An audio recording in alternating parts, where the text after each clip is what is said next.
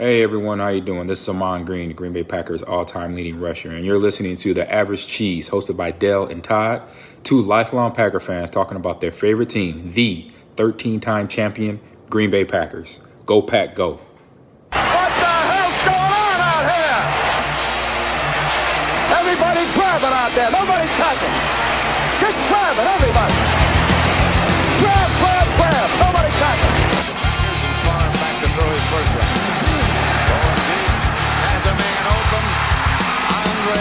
Rison. Rodgers in trouble. It's going to get there. He turned 32 yesterday. Does he have a vintage moment in it? In the end zone.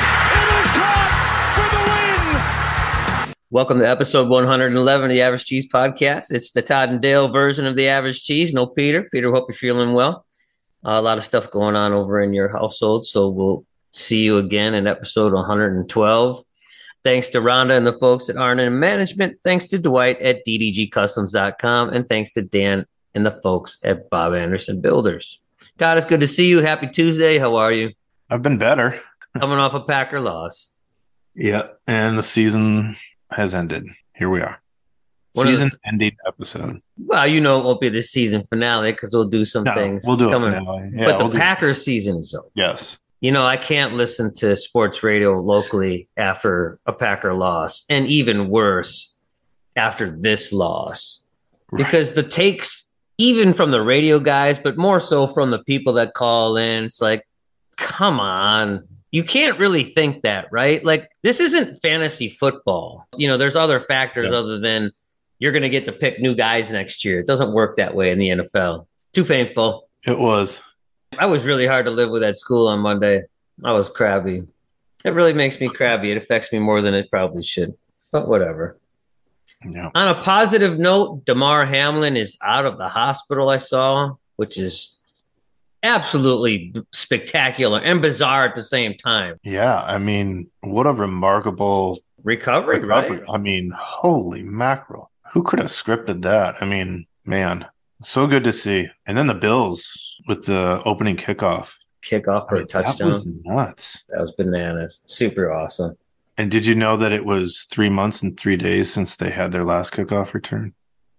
No, Yeah. that's Yeah. that's So- awesome. Yeah. That's karma, right? That's some higher power doing something. Yeah, it was three months and three days since the, to the day that the Bills had a kickoff return. I saw the Packers uh, outline the three on the on Lambeau Field, like on the thirty yard line in blue. Yeah, the whole NFL. Oh, it was the whole NFL. I didn't know that. yeah, the that was NFL. cool. And to finish that off, his charity is now over eight million dollars. So good on everybody. That Yeah, you know, that's awesome. That's super cool. Yeah, unreal. Todd, here we go. You know, this is the Peter side of things that we have to then try our best at. Start with you, Red Dunn. Red done. We're just gonna read it. yeah, right from the website. this is awesome. So Red Dunn is from Milwaukee start there. He's a homer, Wonder where he which is cool. in 19 he was born in 1901. And the college going- was Marquette, which is Doesn't Right have a football alley. team anymore. Marquette but doesn't he even have played on it, and he also four-time letter uh, on the basketball team at Marquette, which is pretty amazing. To play two college sports is impossible today, but even back then, that, that's an amazing athlete. And he wasn't like six four, six five. I know that you know No. guys have gotten a lot bigger since then, but he was like five eleven. Played varsity basketball at Marquette. Played varsity football at Marquette. He is, and I know I'm starting off with stuff that probably should come later in the bio of Red Dunn, but he was a four time NFL champion. There's only a couple guys in NFL history that have done that. Bradshaw in Montana, Bart Starr, and Tom Brady, the only guys to have won four or more NFL titles. And not only was he a quarterback, but he he had 19 picks. Quarterback. Now, when it says it says in, inducted in 76, does that mean Packers Hall of Fame? Yeah. Yeah. Okay. quarterback, and we talked about this on a previous show where quarterback necessarily didn't mean he was the guy throwing the football because they all threw the football from the backfield at that time. But he played quarterback, he ran the football, he played punter, and he kicked field goals for the Packers. He was like the Swiss Army knife of the 19 late 1920s and early 30s Packers. Imagine that today. I mean, you've you've talked about Danny White and his punting and quarterbacking for Yeah. the Cowboys back in the late seventies, early eighties. I can't think of another guy who does two of anything, right? I mean, not regularly. Not currently, not current day. No, I don't think so. No, I mean, punting and kicking are two completely different skills, right? Like they're they're different now for the way guys kick field goals. It says here too. He he returned 209 punts. And they didn't have oxygen back in that day, right? So what did they? No, God forbid a fucking helmet. I mean, his picture is his picture is without a goddamn helmet, right? I mean, minimal padding. I I don't. He's not even wearing shoulder pads. It's basically rugby back then, Yeah, right? I think he might have had the the old school leather cap or whatever the hell that was. But Right. So he wouldn't get cut up. yeah, that's a lot of talent. It is a lot of talent. The last thing I'm going to say, and I think this is spectacular. So he retired following the 1931 season. So they won an NFL title in 29 and 30. The Packers did. He retired after 31 to become the freshman football coach at Marquette University. That's nuts. He's like, ah, fuck this thing. I don't want to play football no more. I'm going to go coach it. Go back to Marquette because I'm a legend. Wow. But yeah. he was a freshman football coach, not even the varsity. So he just won a bunch of NFL titles, and they're like, "Oh yeah, you'd be a great freshman football coach." right. And he took the job. Imagine that today. Oh, right. He was the freshman football coach. I think. Yeah. Imagine like Aaron Rodgers going back to coach freshman football at At Butte College. yeah, wherever the yeah, exactly, Butte College. Yeah. This dude's going to make the all Wisconsin team when we roll it out. He's got to be in there. Yes, more. I mean, so Tony home- Romo's now the backup, right? Yeah, absolutely. He's now found the bench. Red Dunn. Red Dunn. But Red Dunn could have been like all over the field. We could have put him as like six different positions according to Packers.com. True. He's the quarterback though. Yeah. Packer Hall of Famer. Let's move on. So episode 111, Joseph Aloysius Red Dunn. Thanks for helping me with that because Yeah. this is not our segment. It was a history lesson for myself. So, Absolutely. Peter just rattles that shit off. He never I even know. reads it. No. Not us, amateurs. All right, let's move on to the slices. Your son beat me in the average, or not the average cheese, in our ESPN league. Yep. Yep, he was up by 30. I think he won by 32 or something like that. So I didn't Yep. even make up ground this week.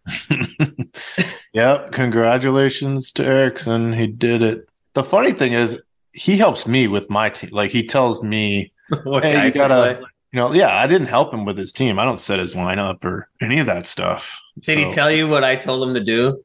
Yeah. Oh, Chatting we were messaging. Yeah. Okay. So, I told him the way, depending on how the game went, before you put Gary on the back of the Matthews jersey. Yep. I didn't want it to be like one child after that. You Yep. murder your son. Not now, son. No, we were on our way here to watch the game. Anyway, he was a very good sport. Didn't even, you know, give me crap for whooping me in, in the final. In the average cheese pick'em, congrats. Do your rant.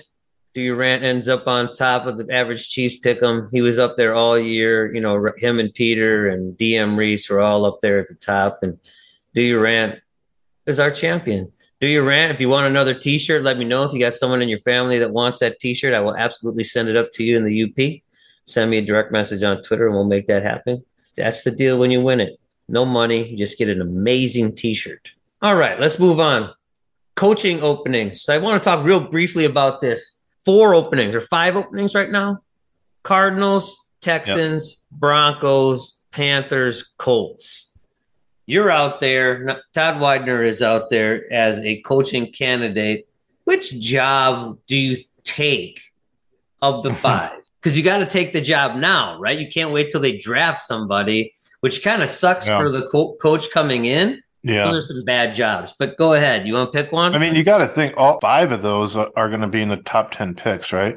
I don't know as far as the Broncos order? go because they had to give up stuff for Wilson. Oh, yeah. That's probably one situation I would stay away from. Um, Te- the Texans, I would definitely stay away from. Panthers, Cardinals, Colts. I, I think I'd probably go with the Colts. Okay. I think they're obviously going to. I think they're. I think they're number three overall. Will they finally draft a quarterback? Oh, yeah. of taking some Oh, yeah. geriatric retread. Oh yeah. The uh, GM was on ESPN a little bit ago and was talking. They were asking him like, you know, if there's a quarterback in this draft that you really are interested in, would you even move up from three to go do it? And he's like, "Fuck yeah!" So they're all in. They're going all in. Poor Jeff Saturday kind of took over the job midway, and now he's got to re-interview for the job. But he didn't do shit. So He did- yeah, he, he should have to read. Yeah, it'd probably be a different conversation if he Yeah, kind like of they ran things around, but I don't think he made a big impact. But who knows? I mean, the the the team was already shit when he got there, so it's that's a pretty tough position to be put into. The Colts have the fourth pick. The Bears first pick. Texans, Cardinals, Colts, Seahawks from the Broncos at five. Lions six. Raiders seven. Falcons eight. The Eagles have the tenth pick in the fucking draft. They might win a Super Bowl and then have the tenth pick in the draft. Jeez, I would agree with you. I think the Colts because they have a decent defense. Jonathan Taylor, like I think that is. I would absolutely not take the Broncos job. I don't know what you have in Russell Wilson, and you are married to that motherfucker for a couple of years. Like you just stuck that's, with that. that's a train wreck for a while. Mm-hmm. Or Nathaniel Hackett, but maybe it's maybe it's a good thing that he got out of there. He'll find a job for sure. I mean, the Texans are a sort of a because they've been a bad franchise. You'd think they'd have more talent on that team. They don't have a quarterback like Davis Mills is meh. So maybe they're drafting a quarterback. If you go to Arizona, you're stuck with Kyler Murray. I don't have a whole lot of love for Kyler Murray. I think the quarterback position is too important, and they just put a boatload of money into a guy that I don't think he's ever going to do anything. This is from our friend Chris in Milwaukee. I need to read this. Brett Favre's final six passes as a Packer, he went two for six for 12 yards, including a season ending, game sealing interception at Lambeau. We all remember it. Aaron Rodgers' final six passes this year, he went two for six for 12 yards, including a game sealing, game ending interception at Lambeau Field. As fate would have it, Brett's final, game, the wind was blowing at 12 miles an hour. Aaron Rodgers' last game this year, the wind was blowing at four miles an hour. I don't know what all to say about that. That's a lot of like uh, crazy numbers. Thank you, Chris, for all those facts. We love when we have facts on our show, and there's the facts for the day. All right, let's move on to this season ending game against Detroit. A lot of disappointment. Obviously, I did not watch a lot of Lions games this year because I did not think they were as good as what I saw them as how I saw them play. They're a lot better squad than what I anticipated. I was kind of shocked. I mean, defensively, they were on top of every single play. There was very few plays where there was any running room, whether that was a completed pass or a run or whatever. I mean, they were all over the place, and they just both both sides of the line of scrimmage, they annihilated the Packers, Yeah, annihilated, and that was really the difference in the entire game. Dan Campbell looked like confident and like, "Yep, we're here to fucking smash you into the ground. We know you're not. We're not getting into the playoffs." and fuck you anyway. yeah. That's what they did. They, they beat up the Packers. Yeah. The one thing I'll say before we get on to the good, bad, and the ugly, their interior defensive line was way better than I expected Oh, it to be. Who the fuck Oh, is God. Buggs or whatever? I had never know. heard that guy's name ever. If you watch just the snaps, just the offensive snaps when Rodgers is back in the shotgun, I mean, it's almost immediate mm-hmm. that they're in his face. Now the the Lions were one in six and ended up nine and eight. So this wasn't a, t- a normal Lions team, No. right? Like they were all. I mean, they played that one bad game against the Panthers, but I mean, they were what eight and two in their last ten. That's a better football team than we've seen. And Jared Goff played well, even even though he was like off. I, th- I thought he was off in this in this game. Like there was a ton of throws at people's ankles and stuff, but like he did enough. Yeah, he won the game. He made the passes when he had to. You keep any quarterback in the league clean, and Oh, they're yeah. going to be better, right? He didn't get touched. All right, let's get on good, bad, and the ugly. Offensively, they scored 16 points. What was good to you? statistically, Watson, I, I felt like he was out there trying to make a difference for sure. He looked a little bit more seasoned, rightfully so. I mean, he's in his 17th game, even though he was hurt a bunch. But he had those big plays. That one catch he caught on the sideline, and he was completely interfered with. Still came down with it. That was that was a nice catch. So he's he's coming along and proving that. Thank, thankfully, proving me wrong, and you know he he's proving that he's he's capable of being in this offense and being in this organization as kind of like a go-to guy. He's So, the one, right? He's wide receiver one for sure going into next season. I would think so. I'm putting you on the spot here. Would you now, knowing what you know, draft him over Chris Olave? Because that was your guy, right? Chris Olave was your guy. He's got bigger upside, don't you think? Than Chris Olave? Yeah, I mean, Chris Olave kind of didn't really get a, a great opportunity down there to see, That's fair. to really showcase anything. I mean, that, that was kind of a just a broken year all around. But They're different guys, right? they are. I mean, they the, the skill sets, the size, the you know, all those things. Knowing what I know now, in the beginning of the year, I would have said, "Oh fuck, no, we should have kept, we should have went after Olave." But Sure. he's turned it around. Remember the early Davante days? Oh, yes, I do. Now, now he was behind Nelson, Jones, and Jones, Cobb, and right? Cobb, and like you know, so he wasn't he wasn't a number one receiver, but the, he went through some a few years there where there were some big drops by Davante, and Mhm. he turned that around. Right. So maybe this is the same situation for Christian Watson. Fingers crossed, man. I hope so. I was really stretching for off good offensive stuff. I put down that the Packers had over 100 yards combined rushing, but that's nonsense, really. That's just me trying to make up shit, to be honest. Yeah, I saw that and I was like, hmm. I mean, because Christian Watson had two, you know, there were carries from Watson and from Rodgers. I didn't realize this, but Aaron Jones had 12 carries for 48 yards. That's not terrible, right? I mean, four yards a carry you can live with all day long. And it wasn't like he had a long of 50. I think his long was like 16 or 17 yards. Beating a dead horse. Why the Packers don't run the football more, I don't know. I mean, they ended up with time of possession on their side again. Know. The, the offensive line was not able to. You couldn't run in between the tackles. You couldn't There's- run, There was no period. chance. Yeah, you couldn't run e- e- even outside. They tried the, their little flip plays and end arounds, and those were unsuccessful. So Yeah, there rough. wasn't a whole lot of good. There just wasn't. Rodgers wasn't great. I No. will say this though. So I know that I've beat up on Aaron Rodgers on this show and on Twitter. There are things that make me very, very angry about Aaron Rodgers. But I will just go to this. The throw he made to Romeo Doubs oh god, that Doubs didn't catch. Nobody throws that ball. That was That- if if yeah. Romeo Doubs would have been wearing a fucking hoodie, it would have went into the hoodie pocket. yeah, The defensive back had zero idea where the ball was. If Oh, Romeo no. Doubs catches that ball, it was I mean that was the most elite throw I've seen Aaron Rodgers make in many years. That was a perfect pass. It was so perfect that Romeo Doubs couldn't catch it. Like Yeah. he didn't know where the ball was because it was in that tight of a window. yeah. That was a spectacular throw. it's almost like if you took a bunch of MIT people and like programmed a machine to throw a ball at the speed that that receiver was going to land. Yes.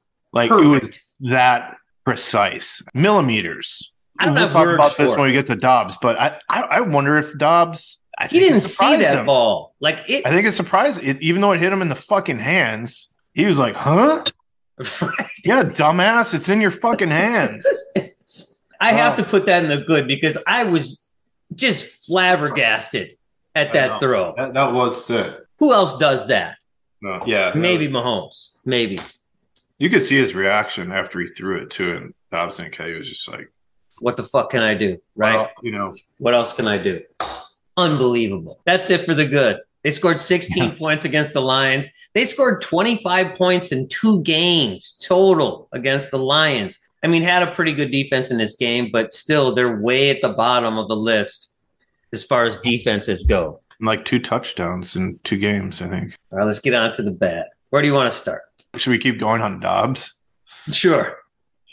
That wasn't his only drop. No, it wasn't. Mm. The other one was a, a quick slant from the right side. That was for a, I believe it was third and seven, and he dropped that right at the fucking marker, and that was a handed to him in a basket. he's not reliable. Not yet. I think he is upside, and I think that in the long term, Romeo Doubs is going to be a good fourth round pick for the Packers. Today, I don't know if it was the bright lights of the big game or the cold or, or what. I don't know. He was inside his own head in this game. Allen Lazard had a big drop, like an easy catchable ball. Yeah. There was not a guy grabbing at his arms or grabbing at his hands. He just simply dropped it. AJ don't Dillon had another drop. Oh Yeah. God. You don't see the the Lazard drops too often. No. In a big game, the Packers seem to make a lot of mistakes. Mm-hmm. Those drops were drive killers. And if one of those drives goes for a touchdown, the game is Yeah. different. Completely. Those were all drive killers. Did you see the comparison between the last interception and the same play in the 49er game? No It is the exact play. same play. Lazard coming across the middle, open again. Holy shit. Really? Yeah. Like, could, couldn't you at least call a different fucking play? I mean, it's the exact same play. I have tried to be really understanding of AJ Dillon. I've I, I've hoped he was going to become a dynamic guy, a great player. The la- that play, I don't Which know one? what the fuck he thought he was doing in pass blocking there. Yeah. He blocked no one. He was on the right side of Aaron Rodgers. He ran to the left side of Aaron Rodgers, and the guy stunted into the spot where he was standing to get in Rodgers' face. AJ Dillon, he is a bulldozer type guy, right? Yeah. But for fuck's sake, then he can't be out there on an obvi- obvious passing down. At least Aaron Jones will stick his nose in there Yeah. And be in the right place. AJ Dillon wrecked that play almost single handedly. Earlier this afternoon, when I was going through the PFF stuff, I was looking at the. uh It was the pass blocking grades, and you can see. the Look at AJ Dillon. grades. I know. I I didn't even look at him. I was just going down the column to see who is like in the fucking red, and I think he's under ten. Five, There he goes. There you five go. point four. The pass blocking in this game, and I pulled it up. Bakhtiari was great. Yeah. Bakhtiari was 80.2 PFF grades. And we don't usually do this, but I think there's there's a reason for it.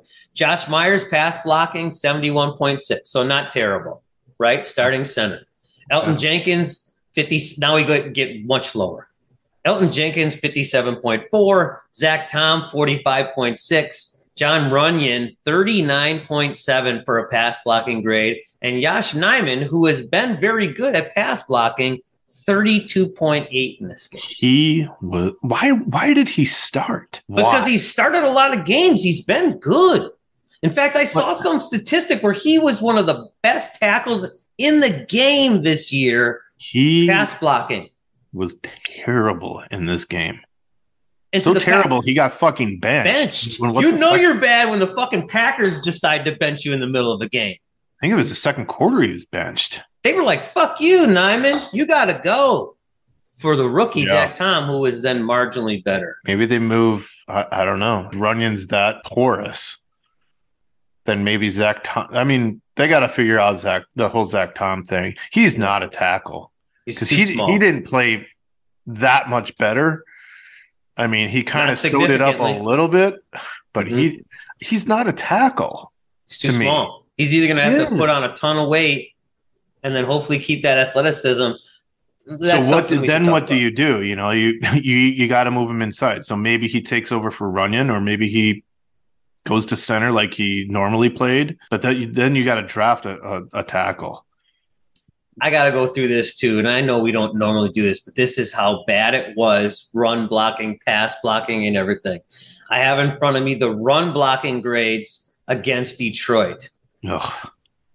Yosh Nijman, 33.7. He had an all around bad game. Couldn't pass block, couldn't run block. He was the worst run blocking Packer on Sunday. David Bakhtiari, marginally better at 41.4. So these, these are the worst two run blockers in the game. Josh Myers was third worst, and Elgton Jenkins was fourth worst.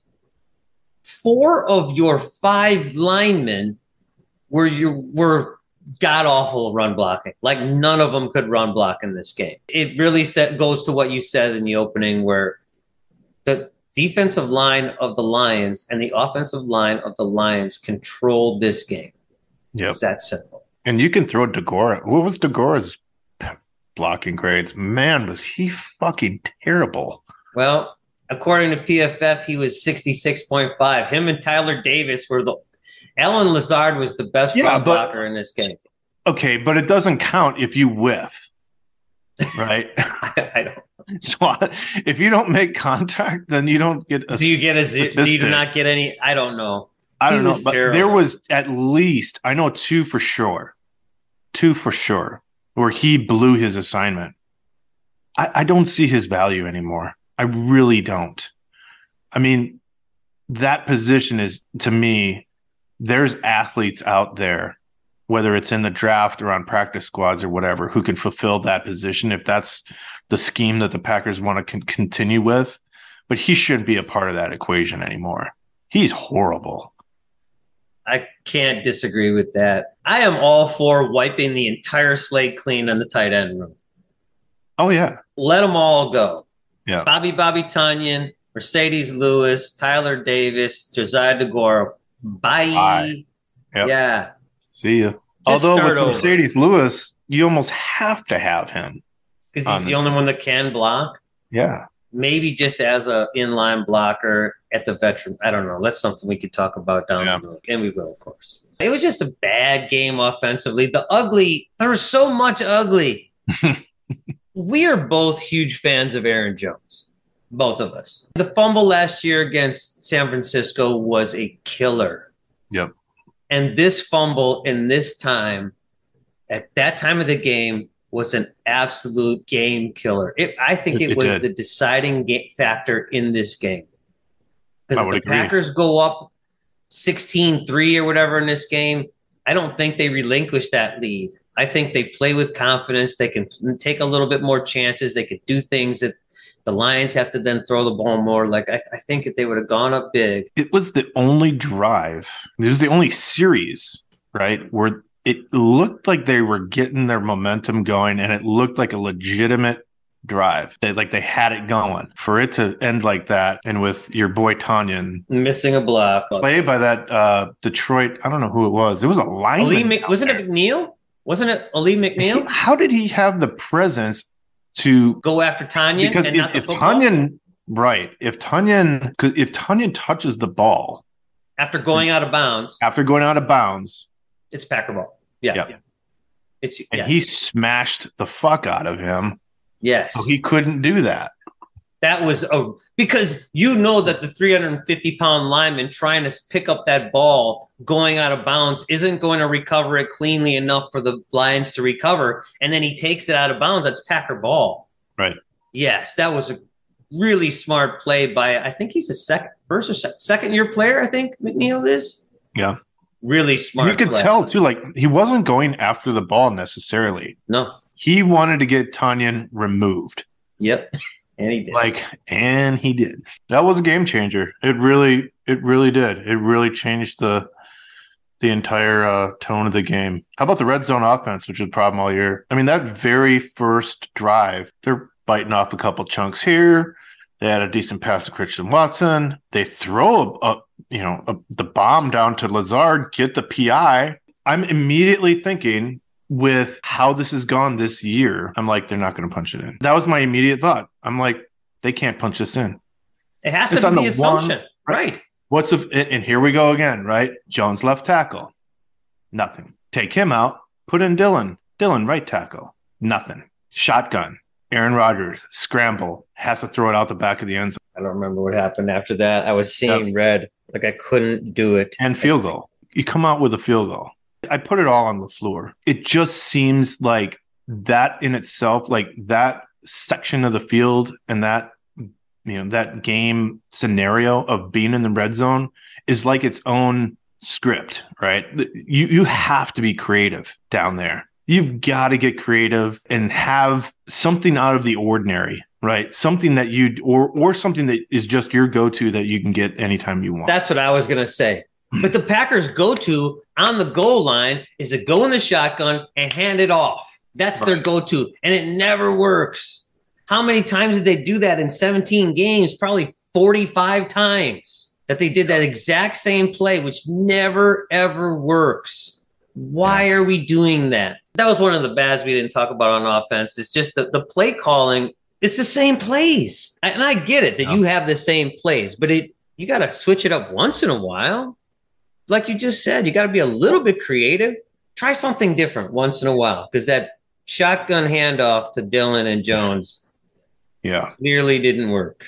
Well, did you see during the game there was another fourth down, and I think the Packers were on like the forty something or whatever of Detroit, and you see Lafleur asking Rodgers punt, punt. Like you see him, you, you can lip read him. He's saying punt, punt, like asking him what to do. What what are we going to do? You shouldn't be asking him what. To There's no question mark. Punt! Exclamation point. And instead, they kicked. I think they went for the long Crosby field goal that he bounced off the fucking bar. But he, Lafleur is asking him punt, punt, and I'm like, "Are you the head coach? Talk about the play calling." That brings up a big question mark. Who's that originating from? Right? I've already said that I think Aaron Is Rodgers just executing all of these plays that aren't the right call? I think it's Aaron's show. I, I've said that many times on our podcast. I think Aaron calls the plays. I, I mean, the Lafleur puts to. sends them in, but then Rodgers does whatever. But what's the point? What's the point of being a head coach? I don't know. Let's move on to the defense. I also did. I did defend, by the way, uh, Matt Lafleur because a lot of people are calling for his firing. It's like, dude, No. that ain't happening. All right, let's move on to the defense. Now, again, the Packers gave up 20 in this game. This is a bad defense. I didn't Oh. feel like it was a bad defense on Sunday. Go ahead. Yeah. What what did they do well? Let's do the good, bad, and the ugly. This is how we do the show.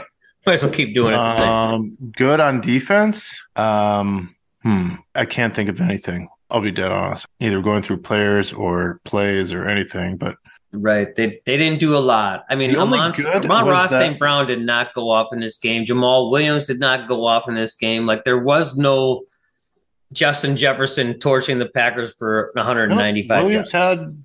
I forget what he had. Well, Jameson Williams had that long catch. Oh, Jameson. Williams. I, I thought you meant uh. No, I'm talking about Jamaal Williams. He had an okay game, but he, I mean, he had a couple of touchdowns. But the one, like you showed us, showed me on uh, before the podcast started, you and I Oh, could have yeah. walked through that hole. So I guess the only good was that Jaire Alexander was on the field because they never threw in his direction. That's an easy scheme, right? For a team like the the Lions, you got Jaire Alexander on one side. You don't ha- really have any receivers who can, in my opinion, match up with him. I mean, they they moved the football enough to win the game. I am not trying to defend anybody. I, they didn't lose this game because of the defense. I don't think. I think they lost this game because they couldn't score enough points. They couldn't keep the football moving. Did they play well think- on defense? Not really. Yeah, They didn't lose because of that. yeah. I, I don't know what to say about Devondre Campbell. I mean, he was spectacular last year. Yeah. I mean, he was the answer. And, and I mean, he had seven tackles in this game, but I cannot think of a play in this game where Devondre Campbell stuck out and it's like, wow, that was a really nice play by Devondre Campbell. Like he did X. I can't think of one There's something up with him. I'm ready to move on from him. because they have the younger version of him, right? In Quay Who, Walker. who we'll get to in a moment. Yeah, we're going to talk about Quay Walker for sure. Uh, I mean, but you have the same guys, and we've said this. Like, I mean, I hate to keep saying the same thing over and over again, but Devondre Campbell and Quay Walker are guys sideline to sideline guys. They are long cover tight ends out of the backfield type guys. That's fine, but when you got two guys that are exactly the same, you can't Yeah. Defend the run. We've talked about this ad nauseum. They're not moving on from him. I get that why you would want to, or but you, I would not. definitely want to. There's no answer. Krys Barnes isn't the answer. Krys Barnes came in after Quay Walker left. He didn't do jack shit. He's He was- he's not athletically. And neither is McDuffie. No, McDuffie is is a backup player, right? Right. He's he's going to play like his hair is on fire, but he's not big enough to play linebacker in the NFL long term. He just isn't. That isn't happening. Packers defensive line got no pressure. The offensive line of the Lions Nothing. dominated this game.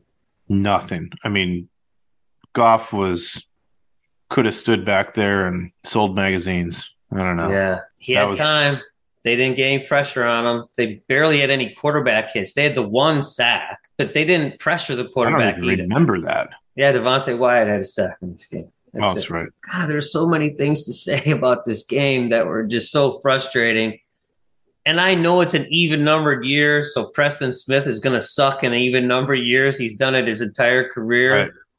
He was nowhere to be found in this game. No, Nowhere. Pull up his shit. his statistics for the Yeah. game. Yeah, it was an It ugly.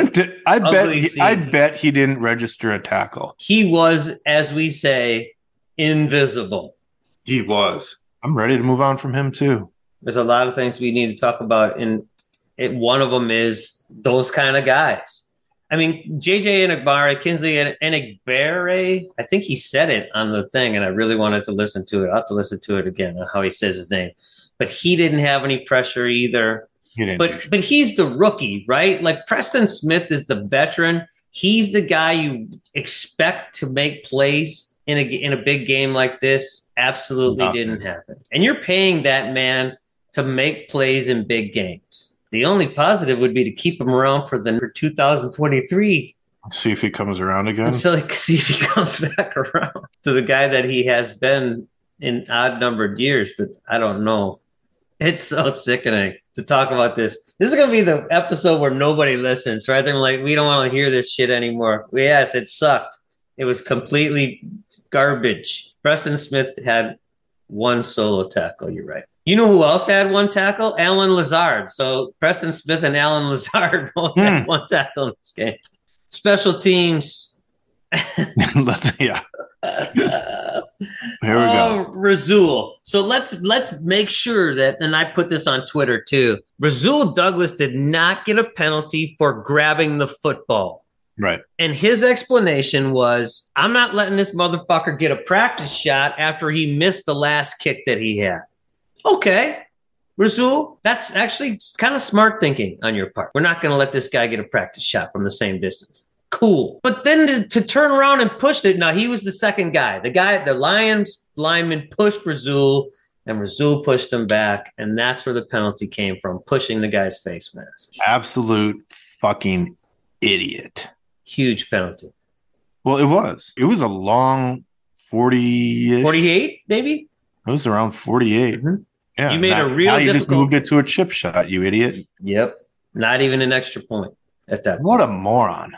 That was one of the dumbest and most odd fucking plays I've ever seen. I've never seen a player walk down the line of scrimmage and take the ball out of the center's hands. What was he doing? He, I, I he said he wasn't explanation. Yeah, but that's really But- bizarre. Okay. But look what it caused, you moron. Mm-hmm. God. He's another one I'm ready to. Everyone I mentioned, I want to move on from. You want a whole new team? You want a fantasy I, football? Rasul Douglas, gone. Andre Campbell. Preston Smith, gone. Devondre Campbell, gone. Darnell? Savage, gone. Adrian Amos, gone. Whole Who new else? defensive team next year. We're, Well, al- let- let's- we're let's almost a the- Quay Walker, so We were almost a Quay Walker. So hang on, folks. Let's finish the special teams. Keisean Nixon didn't break a big one. We needed him to, right? Like, but you can't expect that from a, a guy every week. dude, no one blocked. They were all there was like two, three guys smashing Tackling him. every time. Mm-hmm. Yep. And he still averaged 20 yards per kick return, even though the blocking was absolutely terrible for him. Now, if you keep running the same plays, just like we talked about on offense, Right. if you keep running the same blocking scheme, guys watch that tape. Yeah. If you're a special teams coach, how many kickoffs do you have to watch for a game? Five? There isn't many. Right. Punt return? You know what I mean? Like there isn't a whole lot of tape to watch. So yeah, I don't know, but he got mangled. Yeah. O'Donnell had one punt, you know, really didn't mean anything in this game. I am with you that they should move on from him. Not that he's terrible. I mean, he was great at holding the football and, and Mason Crosby was better because of it. But you do need a punter to average 45 yards per kick, not Yeah. 40. And Money Mason Crosby, who has probably played his last game as a Packer, I would think. really close from 53. I mean, he doinked it again. You're asking that guy, move the fucking ball so you don't have a 38 year old kicker trying a 53 yard field goal in the cold. And wind. Yes. It's so stupid. I mean, he needed what? Another half yard, and that's a good kick. Yep. So I don't blame Mason Crosby for that. That's a long kick in bad conditions. But that was just a testament to how just nothing was going, Nothing went right. nothing was working, nothing was going our way. Just I still think the Packers could beat the 49ers next week. I think they have the capability of doing so. Mhm. This is a team that was up and down, never played to its capabilities. It didn't in this game. It shortened our season.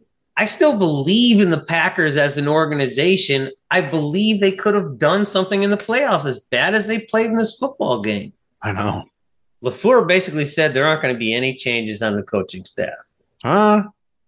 When did he say that? in his presser. What? he does not foresee any coaching changes. He does not foresee. Well, And that's why people want him fired, right? Because he can't make the tough decisions. I think it goes back to what you said before with Aaron Rodgers. I worry about that with Matt LaFleur, that he cannot be the hammer when he needs to be the hammer. he's not the coach that's going to get in guys' faces. Never. You're not their buddy. You're Thank not you. a coach buddy. It seems like he's more of a buddy. There's a difference between being a player's coach. Player's coach means that players respect you. And when you say something, they fall in line because they respect you. A buddy is like your friend. I don't want him to leave as a head coach, but I think he has it. He needs to mature as a head coach in that area. You got to stop being a buddy, but don't be afraid to jump in someone's fucking ass. Right. You can't be Mike Zimmer. Right. You can't be an ass clown all the fucking time where everybody that plays for you hates your guts. But you also can't be what you just said. You also can't be like, I just want to make be everybody's friend. I don't want to be the hammer. I don't want to ever drop the hammer on anybody. Now he did yell at Quay Walker, and we'll get to that in a minute. But he yelled at him from fucking 45 yards away. Right. Pull that motherfucker off the field and then get in his face. That's yeah. what we want. That's what we're talking about, Matt. Start listening to the average cheese. If you need to call me, I'll tell you what I think. Ty will tell you what we think. You know, DM us. We'll be here for you. We'll take care of you. We'll get you up to speed. I mean, I'm only five foot four, but I will get in Marcedes Lewis's face after I get up on a fucking ladder to get there. I will yell at like Marcedes Lewis. And they're all gigantic humans, but you have to have some of that. You can't can't always be that guy, but you have to sometimes be that guy, and you have to pick the right spots. That's part of the, being a head coach in NFL. All right, Andy Herman put this on Twitter that the mystique of playing at Lambeau is officially over. I didn't know he did that. I wrote that. I know you did. But Andy Herman put it on Twitter, and I responded, Michael Vick killed that 20 years ago. There is no Lambeau mystique. They keep coming up with it. It's a cool thing to say when it's cold at Lambeau and the Packers are good. Doesn't affect games anymore. No. One, Packer fans are old as fuck. They're our age, right? If you can afford season tickets at Lambeau, you've probably been sitting on the season ticket waiting list for 25, 30 years, which makes you 45, 50, 60 years old. Yep. Tickets have also become so expensive that selling them for big games like this will pay for your ticket package. Do you know what I'm saying? Like there Yeah, were a lot of yeah, Lions sure. fans in the stands because I can sell my tickets for a grand and pay for like four games that I had to pay for this season. Right. I'm not saying that's the right thing, but I do understand it. And the Packers aren't a cold weather football team when they can't smash mouth run the football. And they have never been that team in our lifetimes. no. So I'm sorry I just stole that whole thing from you, but I agree with you. There is no mystique. There's always the big buildup with, you know, all the different networks about, oh, they have to go to the frozen tundra and play against Aaron Rodgers and the Packers and like all this stuff. And I'm like, over the course of the past several years with the loss last year to the Niners and gosh, you remember the one to the Giants? Yeah, the Brett Favre pass. Yeah. Yes. I mean, Teams believe they can go into Lambeau and win. Yeah, there is no more like that whole. I think there was at one time. There was a distinct advantage where we had racked up, I don't remember, a significant winning percentage, especially when the cold weather hit over the past couple seasons. And then this game, this game was the actual end of that. It is over. That is completely over. Not to say that it could revitalize itself at, at a, a future date, maybe sure but it's going to take a lot of time but that whole oh the frozen tundra and having to go play in green bay and all that mm, don't matter anymore That was Matt LaFleur's first loss in December or January in his career in the regular season. All right, and finally, episode 111 is going to end with the Quay Walker debate. I Oh. will let you start because we, you and I are on different sides of Quay Walker. I think we are. Maybe not. We'll see. Go ahead. first let's talk about the his ejection i almost called this on the last episode when we were talking about him i was like is this a thing or not he was already up to at least i, I believe at least three unsportsman likes This was his second Oh. ejection. Right. Second ejection. What in the fuck was he doing? Now, the player on the ground was D'Andre Swift, a Georgia player, former teammate. Oh, I didn't even put that into. Thank you. Continue. Yeah. That that's really a good point. So I thought that's his guy. They're former teammates. That's his boy on the ground, showing some concern. And then, as one of the Detroit Lion trainers needs to attend to him, and lightly, he, they need space to attend to this man on the ground. Quay Walker decides to shove him. Then Wyatt comes walking across, Bumps into him. bumps into his ass. What in the fuck? Now, Wyatt was there for the same reason, right? All Georgia guys. Your guys down. I get it. I have never, on the list of things I have never fucking seen before that have occurred this season, that's going to rank up as number fucking one.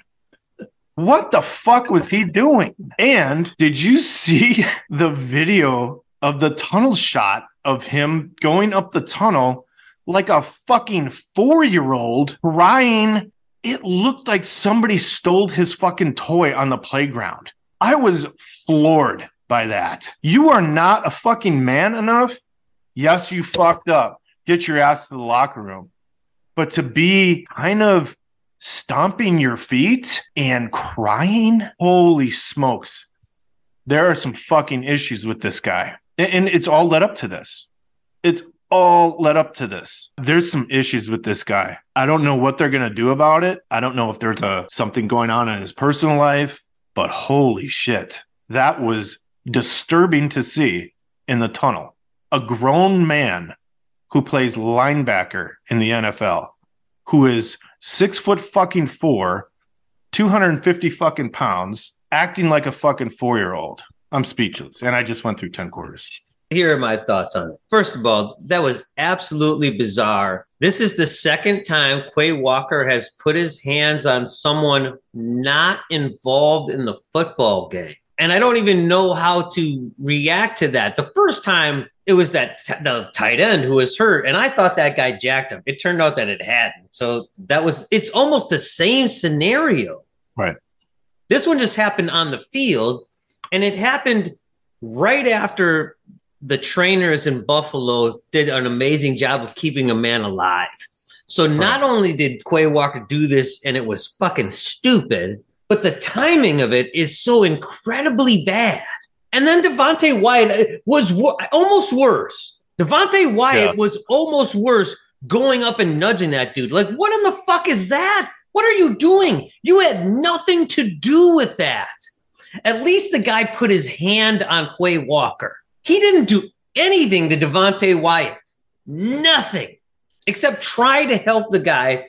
I do worry about Quay Walker and his stability to play football at this level. Absolutely. I hope that that what you saw and what everybody saw on his way to the locker room was his anger at himself for being kicked out of a huge game. I don't know that that's what it was. I was also like, holy shit, he is unstable emotionally. Thank God there's no fucking buddy around him right now. I hope that he goes to himself, and this is that moment in his career where he's like, I just let an entire roster of guys down. That's what I hope he was angry about. I hope That so too. I worry about his mental health after watching that. It's almost like he just slipped into some type of childhood. Trauma? I don't know. I hope it wasn't. I think this is a real tipping point in Quay Walker's career. I hate to say that as a rookie, this is going to, I don't know what the word is, mold him. Nope, that ain't it. I don't know what the word is. This is going to t- send him in one direction or the other in his career, I think. And you could say what you want about him leading the the ta- Packers in tackles. I'd love to know the, the data of those tackles that were within five yards of the line of scrimmage. I would say less than half easily. When you're making tackles 8, 10, 12, 15 yards down the field, right? That's where a lot of his tackles end up. Was it in, an impactful play? Was it an impactful tackle? So say what you want about his leading the Packers in, ta- in tackles, but I think it's bullshit. Let me ask you this question. If you are Gutekunst and LaFleur and you're talking after the game, specifically about Quay Walker, your number one pick from the draft, he's had two ejections, four unsportsmanlike conducts that I know of off the top of my head. Didn't play that well, in my opinion. Is it enough? Did he seal his fate? It, would you move on from? I know that they won't because of his draft status, right? They just can't. But if I'm one of those guys, Gutekunst or, or LaFleur, to me, it's on the table. I think that the Packers have seen enough of him athletically where there's there's no way. And and again, like you just said, he's a first round pick. He has never been glaringly, obviously bad. I know we beat up on Amari Rodgers, but Amari Rodgers they held on to, and he was never good. He never flashed. This is why we drafted him, ever. Right. There were plays that Quay Walker made three weeks ago where you're like, that's the guy they drafted. That's why they drafted him. And now we're starting to see it. Now, was he consistent this year? No. Did he consistently make big plays? No. But you saw enough flashes of him where I think they, they have to take a chance. Playing linebacker in this league, you have to be a little bit off. You can't be all the way off. He's got that covered. He does have that covered. And I'm not trying to make fun of him, but I'm just saying, like, you have to be able to stick your face in there and be nasty and, and all those things. You have to be able to control it. And I don't know that he is emotionally ready to control himself in that way. You got to play on the edge of that crazy, not over the edge of that crazy. And that's what I worry about with Quay Walker. But there's absolutely no way I get rid of him. He is potentially too valuable to this Packer team, especially if Devondre Campbell isn't the guy you thought he was going to be. I do think, though, if I'm Gutekunst or I'm Matt LaFleur and I'm sitting there having this meeting, I say to myself, I need a different type of linebacker to play with those guys Yeah. whether it be Devondre Campbell or Quay Walker. I can't have the same fucking guy out there and expect them to do what they That's why I think- can't do. I question his upside, quite honestly. Now, I mean, from an organizational standpoint and the fact that he was a number one pick, you're kind of stuck with him. You know, at the beginning of the season, we thought that he and Devondre Campbell would complement each other, and we just thought, oh God, this is going to be a freak show Yeah. when, the, when these two pair up. Didn't happen. And we saw right away that neither one of them are good at stopping the run. That leaves you with you can't move on from Quay Walker. You have Devondre Campbell, who had a uh, not so great year. They, have to stuck get with some- Devondre Campbell for a couple you of have to get someone who does complement Quay Walker. So maybe it is Krys Barnes isn't going to do it. McDuffie's not going to do it. Maybe you move on from Campbell and look to the draft again. the money says that they cannot move on from Devondre Campbell. And if Devondre Campbell is almost 30. But He's on the backside of his career. All right. Those are things we can talk about down the road. Let's wrap this one up. all right. Thanks for listening to episode 111 of the Average Cheese Podcast, the Red Dud episode. Go Pack Go. Go Pack Go.